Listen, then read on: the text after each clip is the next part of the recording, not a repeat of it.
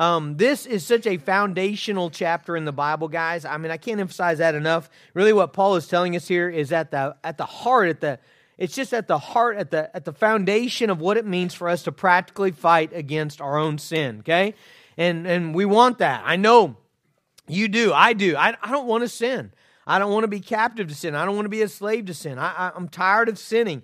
And Romans 6 is really at the heart of what it means to battle against sin. And so I want us to really pay attention. I want God to help us. I, I prayed in my prayer um, at the last service. I, I just after I got done, I said, God, I feel like there's like treasure beyond belief in this chapter, and I feel like I'm a cripple. Like I, I'm, I can't, I, I can't get it all out. I don't, I don't know how to express it. I don't know it all. You know, I mean, I feel like there's things here that Paul is writing that uh, are so incredibly helpful for us, and, and and I want us to have it all. I want us to get it all, and so let's let's ask the Lord to help us, and let's let's read and pay attention and see what He has for us. So Romans six. And I'm going to begin in verse 5, okay? For if we have been united with him in a death like his, we shall certainly be united with him in a resurrection like his. We know that our old self was crucified with him in order that the body of sin might be brought to nothing, so that we would no longer be enslaved to sin. For one who has died has been set free from sin. Now, if we've died with Christ, we believe that we will also live with him. We know that Christ, being raised from the dead, will never die again. Death no longer has dominion over him. For the death he died, he died to sin once for all, but the life he lives, he lives to God. So you also must, this is new for us, consider yourselves dead to sin and alive to God in Christ Jesus. Let not sin, therefore, reign in your mortal bodies to make you obey their passions. Do not present your members to sin as instruments for unrighteousness, but present yourselves to God as those who've been brought from death to life, and your members to God as instruments for righteousness. For sin will have no dominion over you, since you're not under law, but under grace. Holy Spirit, we pray earnestly. God, we ask you fervently to open our minds to the riches in those verses. God, we don't want to be angry. We don't want to be unforgiving. We don't want to be greedy. We don't want to be idolatrous. We don't want to be prideful. God, we don't want to wallow in self pity. We don't, God, we don't want to sin. And so, Father, teach us warfare today. Teach us to battle. Deliver us. In Jesus' name, amen.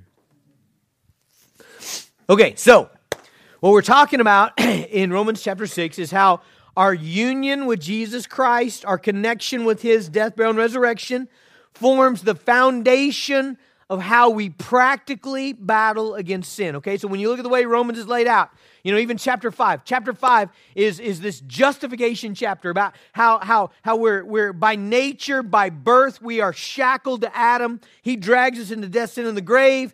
And that by faith in Jesus Christ, we can be shackled to Him. And He alone, He alone brings us out of sin, out of death, out of grave, out of the wrath of God, into the glories of a right relationship with God. So, chapter 5 is this foundation of justification. That really, what Paul is saying by where it's at is that you can't deal with your greed or your anger or your lust or your idolatry your unforgiveness. You can't deal with that stuff until you are shackled, till you're united to Jesus Christ. That's chapter 5. And now in chapter 6, what he's saying is a step further. He's saying that knowing those things, considering those things, okay? Finding our identity in Christ in that relationship, when those things are real to us and we're living them out, that changes everything. We can't keep living in sin. You won't keep. That's the way chapter 6 started. Hey, if we're joined to Jesus and that that that solves our salvation, our sin problem, then why don't we keep on sinning? Okay, now Paul's answer to that is, man, don't you know you're joined to him?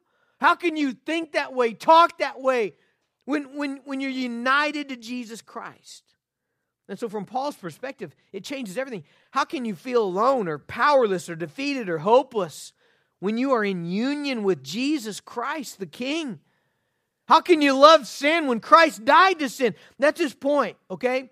And so, so pay attention to the word know, K N O W, okay? It's in verse 3, okay? Don't you know that all of us who've been baptized in Christ Jesus were baptized into his death, you know, buried with him, raised with him. Okay? Again in verse 6, we know that our old self was crucified. Again in verse 9, we know that Christ being raised from the dead. Okay, so so there's this foundation of identity. Okay, that doesn't come automatically. I, I don't believe that. I don't believe someone puts their faith in Christ, they, they, they, they, they, they genuinely know, eh, or they wouldn't be saved, who he is and what he's done. Okay, but but what I see Paul doing is he's saying we got to pray, we got to meditate, we got to memorize, we got to think. We, we, we, we must know these things. Okay, you're knowing at this level, you need to know at this level, and then this level, and then that level, and you need to continue to know with greater intensity what Christ has done for you and your identity in Jesus. When you ask yourself, Who am I? Where do you live? Hey, you live in Northwest Oklahoma, that's true. But in, in a greater way, what Paul's telling us in Ephesians 2 and here in Romans 6 is that you're seated in the heavenlies, okay? It's knowing that. Does that make sense? It's, it's having that identity, knowing who you are, and then, then he's going to come right behind and say, now, now live out who you are. Be who you are. And whenever you're not being who you are, there ought to be red flags. Our little guy, he's, he's walking pretty good now. In fact, he made 30 laps last night, 30 consecutive laps from the, uh, we counted them, from the dining room um, to, the, uh, to, the, to the study, to the living room, to the, to the entryway and around. You can make a lap. And he made 30 some laps. That, that's the, when I last counted, uh, pushing the vacuum cleaner. Okay. It's not on, but he just pushes it and he can't actually push it by himself. He's got to have someone holding it. But he, I mean, he takes it serious so much so that like he gets tired with one hand, but he won't like let go, you know, and switch. He like grabs it with the other one and then lets go. You know, I mean, he's, he's all convinced it's him. Okay. But what, what we saw though immediately was, he doesn't do well. It's cold now, so he's wearing socks. He doesn't do well on tile with socks, okay? He's kind of, you know, he does the skating thing, and, and so he falls sometimes. He falls, you know, he'll fall down, and sometimes, he, I don't know if it's discouragement or if he kind of hurt himself a little bit, but he'll cry, right? And it doesn't do any good and actually makes him mad if I say, stop being a baby, you know, stop crying, you know. But he is a baby. That's who he is, right? I mean, his identity is he is a baby. And so when he cries, when he falls, he's acting out who he is. If I'm out on the bike trail with Pastor Andrew and he gets off a little bit and he wrecks and, and I come up upon him and he's just whimpering and crying, you know, and, and he's I come up and he's like, Oh Michelle, you know. I mean, it's very appropriate for me to say, Stop crying. You're a man, right? Act like who you are. Stop being a baby. Because he's not a baby. Okay? And so, in a real way, when Paul approaches the subject of sin, he's like, stop sinning. Why? You're joined to Jesus, right? And that should hold weight, right? It should be like, oh, yeah, I really am. I'm connected to Christ. I'm joined to his death. I'm joined to his resurrection. I'm joined to his life. That, that, that's who I am. Not pretend. Stuff in the Bible is not pretend. It's not imaginary. It's not, hey, this is positive thinking. No, what Paul is saying is, in a more real way than the ice and snow out there, in a more real way, you are connected forever to Jesus Christ. That's what he's saying. So know that. Verse 6 We know that our old self was crucified with him in order that the body of sin might be brought to nothing so that we would no longer be enslaved to sin. Okay, a couple things there. All right, so so again, more of the same. We know that our, our old self was crucified with Jesus. We know that. We know that. It's a, it's a fact, it's a reality. Okay? And, and so the two things that come from that is the body of sin might be brought to nothing and we would no longer be enslaved to sin. It wouldn't control us. It wouldn't call the shots in our life anymore. There's been a fundamental change based upon our union to Jesus Christ. Now, eh, we got to do this at some time, and so I just figured now is as good a time as any, and we'll probably talk about it more in, in sermons to come. But what, what do we what do we think about what he says here in verse six about the old self? Okay, so he says this. He says we know that our old self was crucified with him in order that the body sin might be brought to nothing. Okay, so the old self is the old you, right? You were joined to Adam, the you that was tethered to Adam, that was was dragged down to sin, death, and the grave. Okay, so what do we believe about that old self? Well, Paul just told us there he's dead, right? Your old self was crucified with him. But yet, okay, and, and you're going to find a lot of these in the Bible, so don't let them scare you. Okay, you'll find it in election and free will. You're going to find it in t- the Trinity. Okay, you're going to find this tension, okay? The, the, it's hard for your mind to get around, you know, okay, how, how does that work together? How does that mesh together? This is one of those times, okay? So, so he says, first of all, the old self is dead. Okay, but in verse 12, we're fighting it. Right? Verse 12, where let not sin reign. Sin's trying to get become king in your body, right? In Romans 8, he's going to say, put to death the deeds of the flesh, right? In Ephesians 4, he's going to say, put off the old man. Well, why do I need to put him off if he's dead? Okay, and here's where that tension comes. So here's how I would explain it to you. Okay, in, in a real sense, the old self is dead. Okay? He's not coming back. He cannot take you to the grave. He cannot take you to hell. Okay? He's done away. It's finished. It's over. It's completed. He, he's, he's not, there's not going to be a comeback. Okay, that's not a possibility. If I know the reads last night at halftime in Kara's heart, she's thinking 44 to 20, we can come back, right? We can come back. It's possible. Hey, I wanted him to, you know, I, I wanted him to, honestly, you know.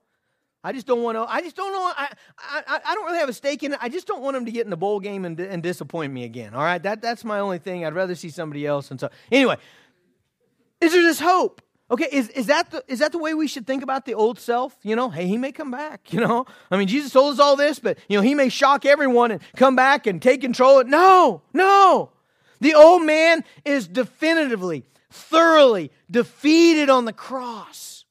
He will not have victory he will not define your eternal existence. He will not drag you to hell. He will not characterize your life. He's crucified. In a real way, that old self died. Okay, but what do we make about we're still we're still battling? You know, this morning you you battled him this morning, didn't you? The old flesh, the old nature. Okay, and, and we, that's real. And, and the Bible presents it as real. put off the old man, put, put on the new man.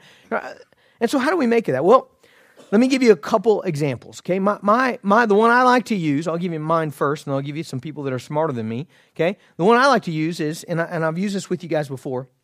When, my, when I was little, um, we killed a lot of rattlesnakes.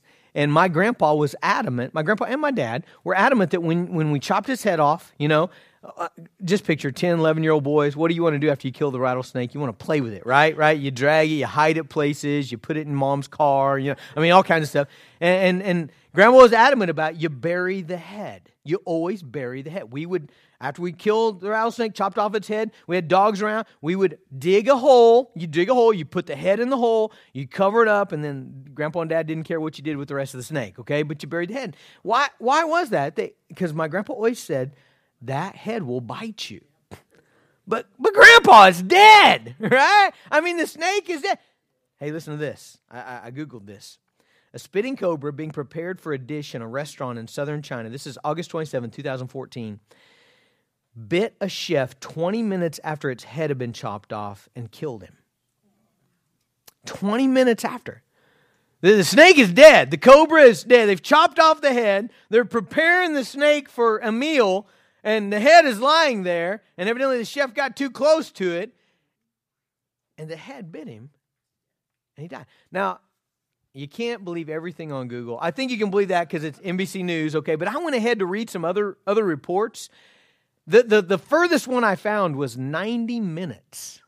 Afterward. I, that one's really a stretch for me. I think I believe the 20 minutes. I mean, I, have seen right after you cut the snakes off, well, I've seen it snap. You know, I mean, it's still snapping. I mean, and it's still right. So I, I believe that, you know, seconds, minutes, okay? Uh, 20 minutes here, we got a confirmed report, okay? But I, I saw on the internet everything from an hour to the, the furthest I saw was 90 minutes afterward. It's still able to bite you. Now, that, that's a great illustration for the old man, isn't it? You know, the old man's been crucified. And so our battle with sin is fundamentally over, right? We're joined to Jesus. We're headed to heaven. Glory is coming. Nothing can change that. But that old self is really dangerous still. And it will hurt you. It will hurt your life. It will, it will destroy your marriage. It will, it will, it will harm your family. Okay, and so so that's a way to look at that. Let me give you John Piper's. Piper um, uses the illustration of guerrilla warfare after a battle or after a war is, is, is, is fought. Um, I don't remember the exact illustration he used. The one that I think of in, in that realm is when we were at the Nimitz Museum in uh, Fredericksburg, Texas. Fantastic, by the way. It's a World War II, uh, the, the, uh, the Pacific Theater. Um, they had a whole exhibit on after the bomb had dropped. Okay, so the bombs are dropped on, on Hiroshima and, and Nagasaki, and, and, and the Japanese surrender. There's the aircraft pictures, you know, and, and they're surrendering, and the war's over. I mean, it is finished, over. And there's nothing that's going to change that.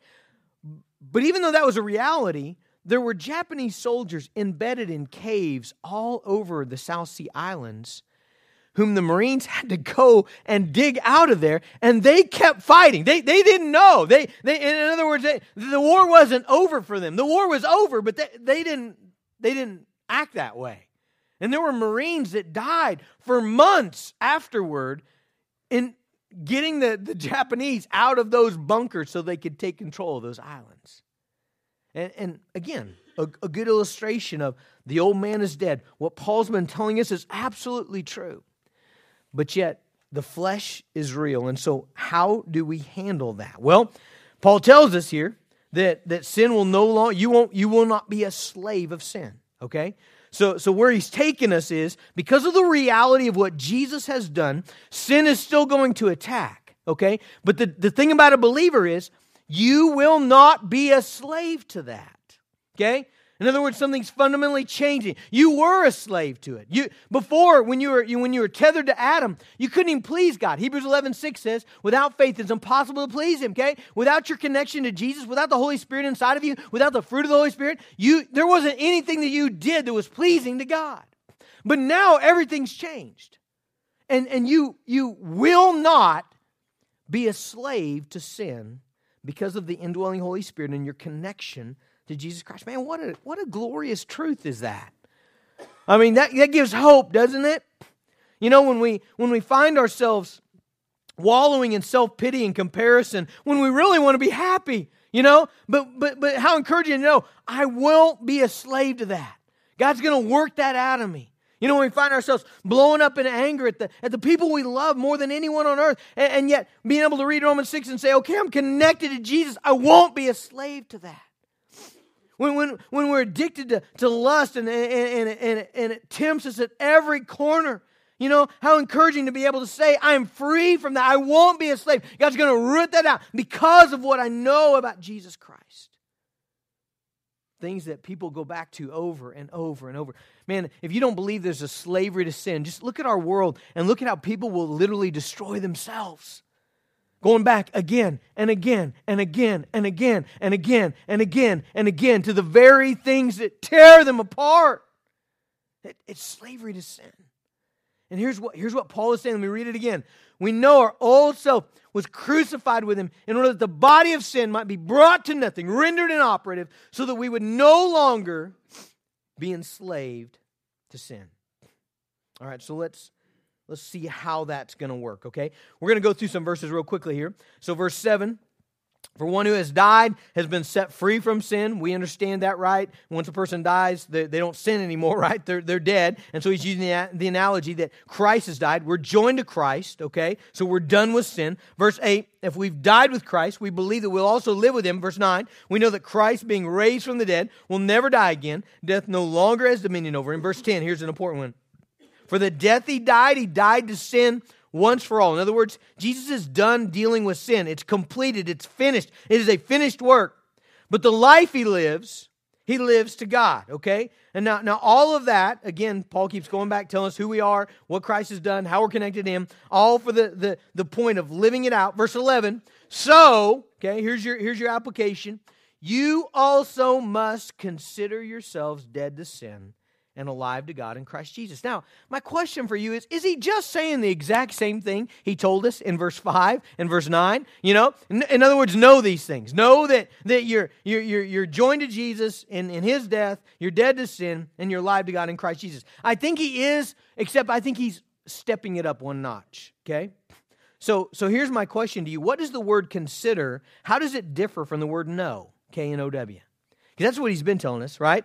Verse 3, he says, you know, or verse 4, or no, no, 3. Don't you know that you've been, you know, joined to Jesus Christ? And then in verse 6, we know the old self was crucified.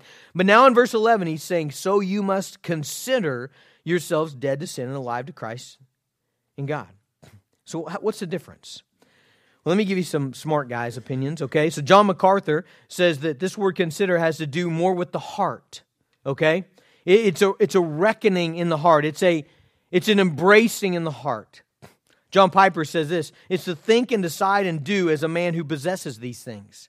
So, in other words, if, if I have them, then how does that change my posture? Okay, if they're in my account.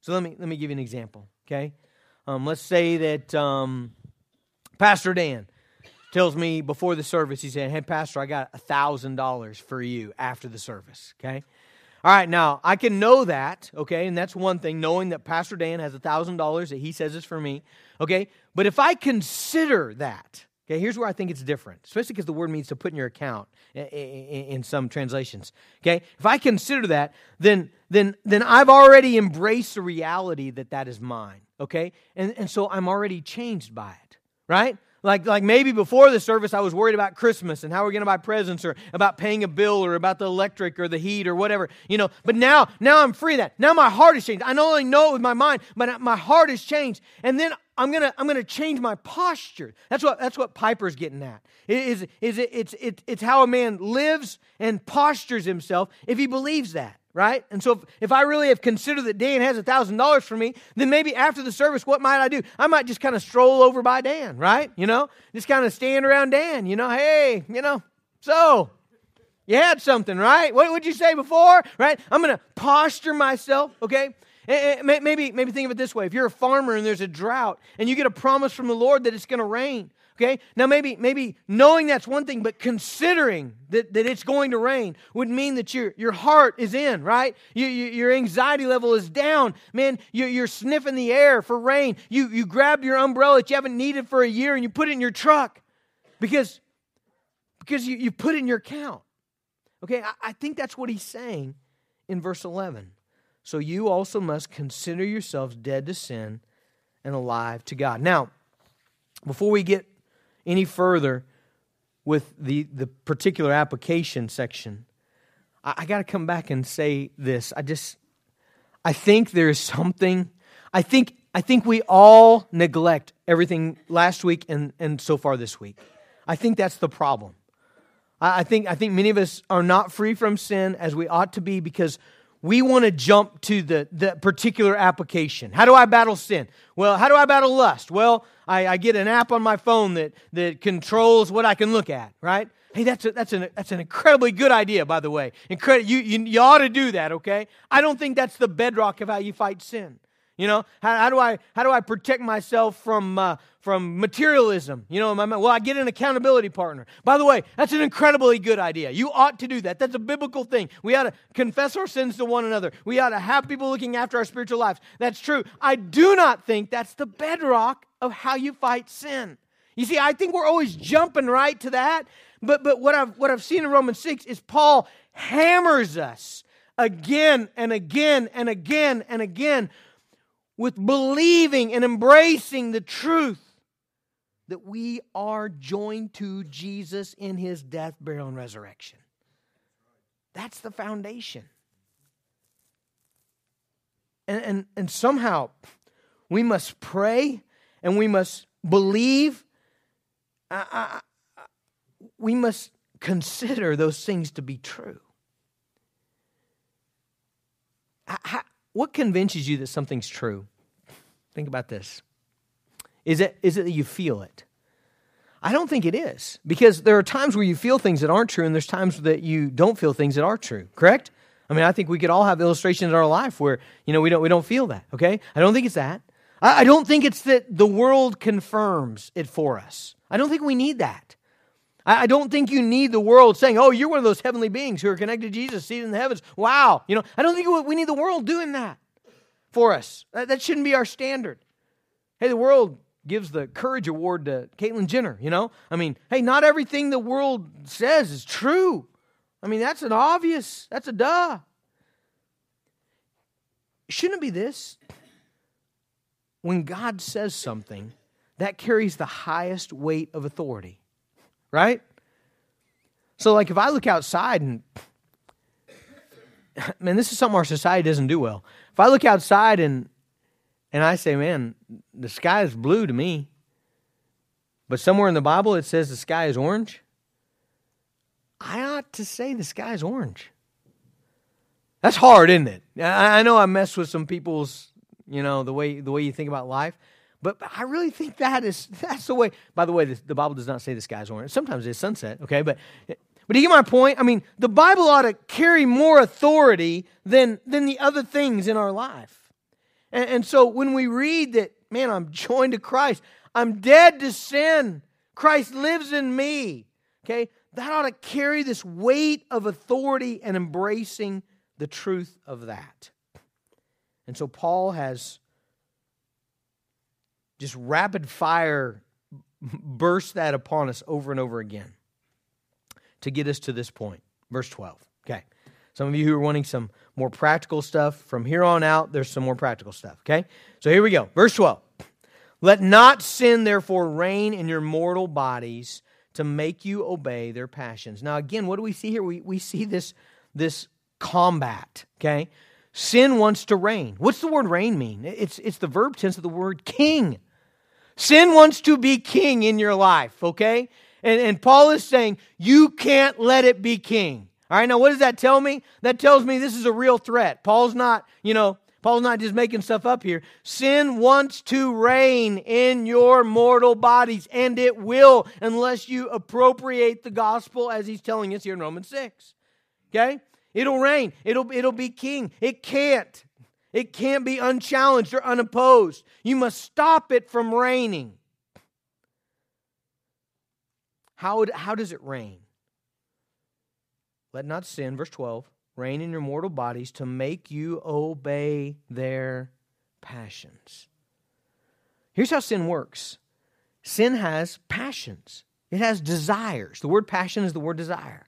Okay?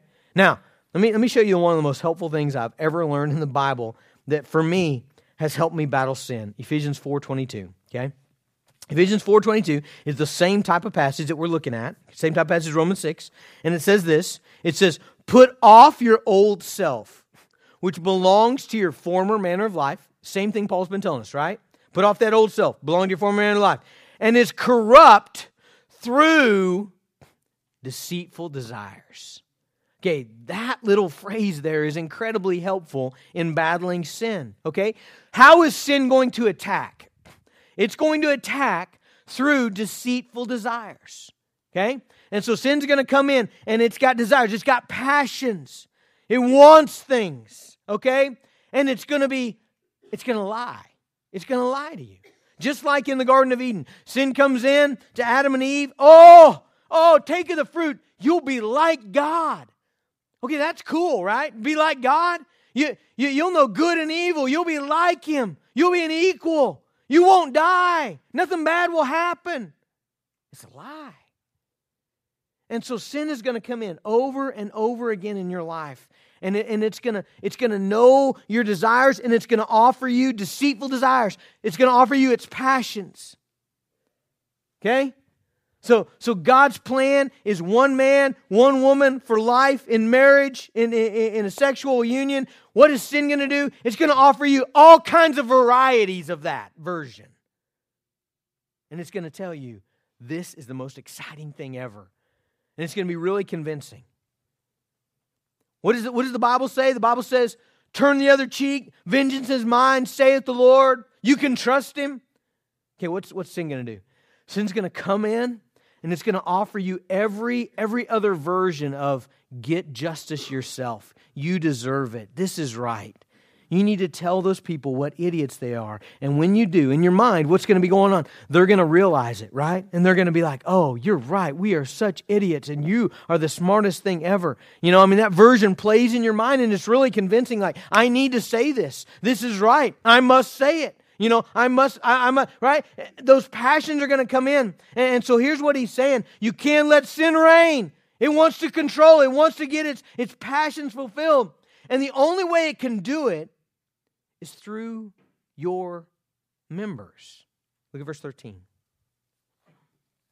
You see that? Do not present your members to sin as instruments of unrighteousness. Okay, what are, what are your members? Well, it's your body. You see, the battle is all, it, it doesn't happen really, it's not for your soul. It, it, it, it's the control of your mouth and your, your eyes and your ears and your, your mind and your hands and your feet, right? That's where sin will manifest itself. Sin's got to have an avenue, okay? And the avenue is your members. Okay? The, the, the, the battleground is your mortal body, your, your, your, your body. Your soul's joined to Jesus. Your body is the place where sin will attack. And so we have to, what Paul's telling us here, deprive sin of the opportunity to use your members to fulfill its desires. Okay, so again, verse 13 do not present your members to sin as instruments for unrighteousness. Okay, I, I think of um, in later on in Romans, we'll get to this at some point. Romans 13, 14, it says, But put on the Lord Jesus Christ and make no provision for the flesh to gratify its desires. You see that? Don't give it anything. Don't, don't give it control of your mouth. Don't give it control of, of your hands. Don't give it control of your mind. Don't, don't allow sin as it comes in with its passions, it's going to want your mind. It's, it's going to essentially say, I want your mind. I want, I want, I want it captive.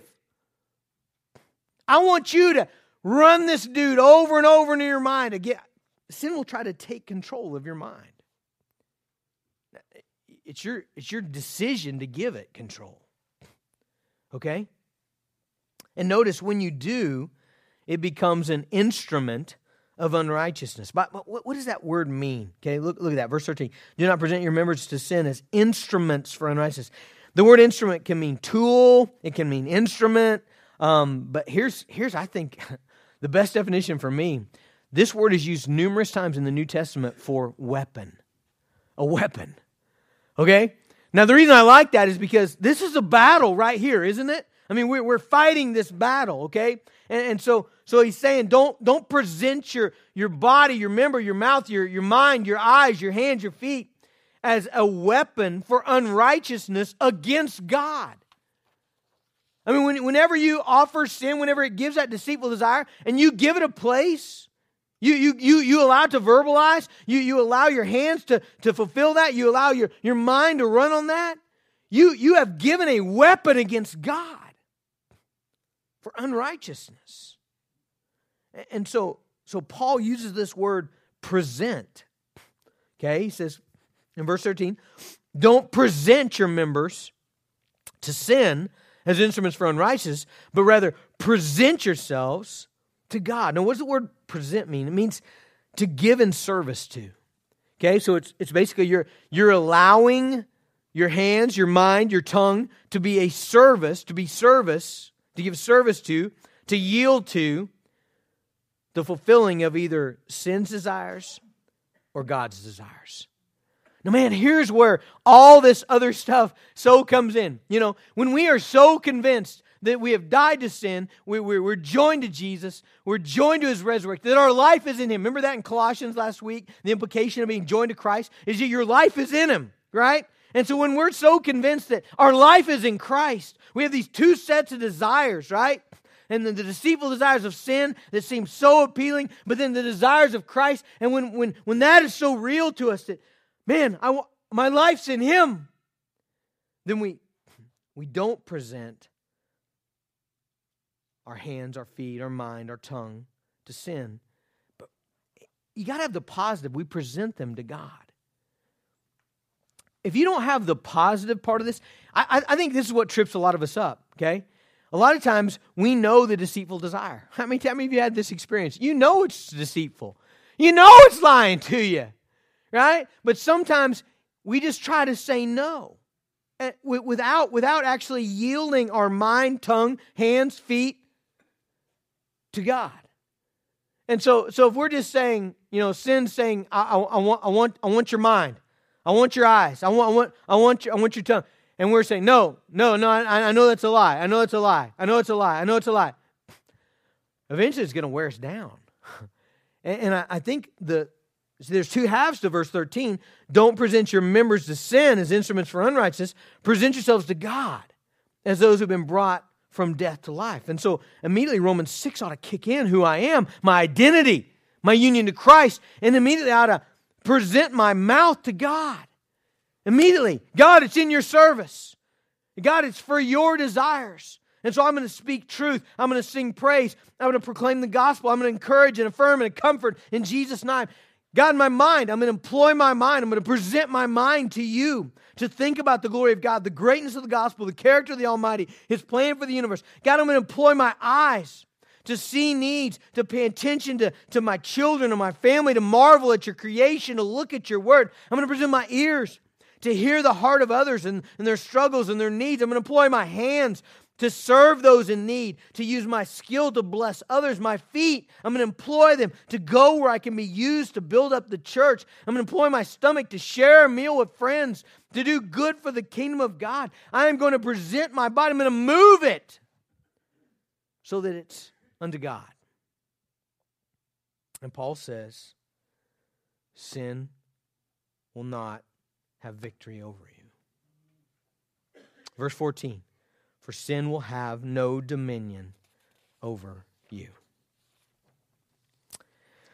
Okay, we're out of time. So, recap. You've got this great cosmic battle that all of us are fighting. Okay? Galatians chapter 5. This is real. Verse 17. For the desires of the flesh are against the spirit, and the desires of the spirit are against the flesh. These are opposed to each other to keep you from doing the things you want to do. Right? Cosmic conflict. And what, what's, what's Paul telling us here in Romans 6? First of all, he's telling us, man, Jesus has won the battle for you. Okay? So right away, some encouragement, right? Right away, some, some confidence. Right away, some hope, right? He's won the battle. The victory's yours. Sin will not have dominion over you. You'll not be conquered by it. The, the, the old you will not reign over you. you. You will not be dragged to hell over your sin. Whew.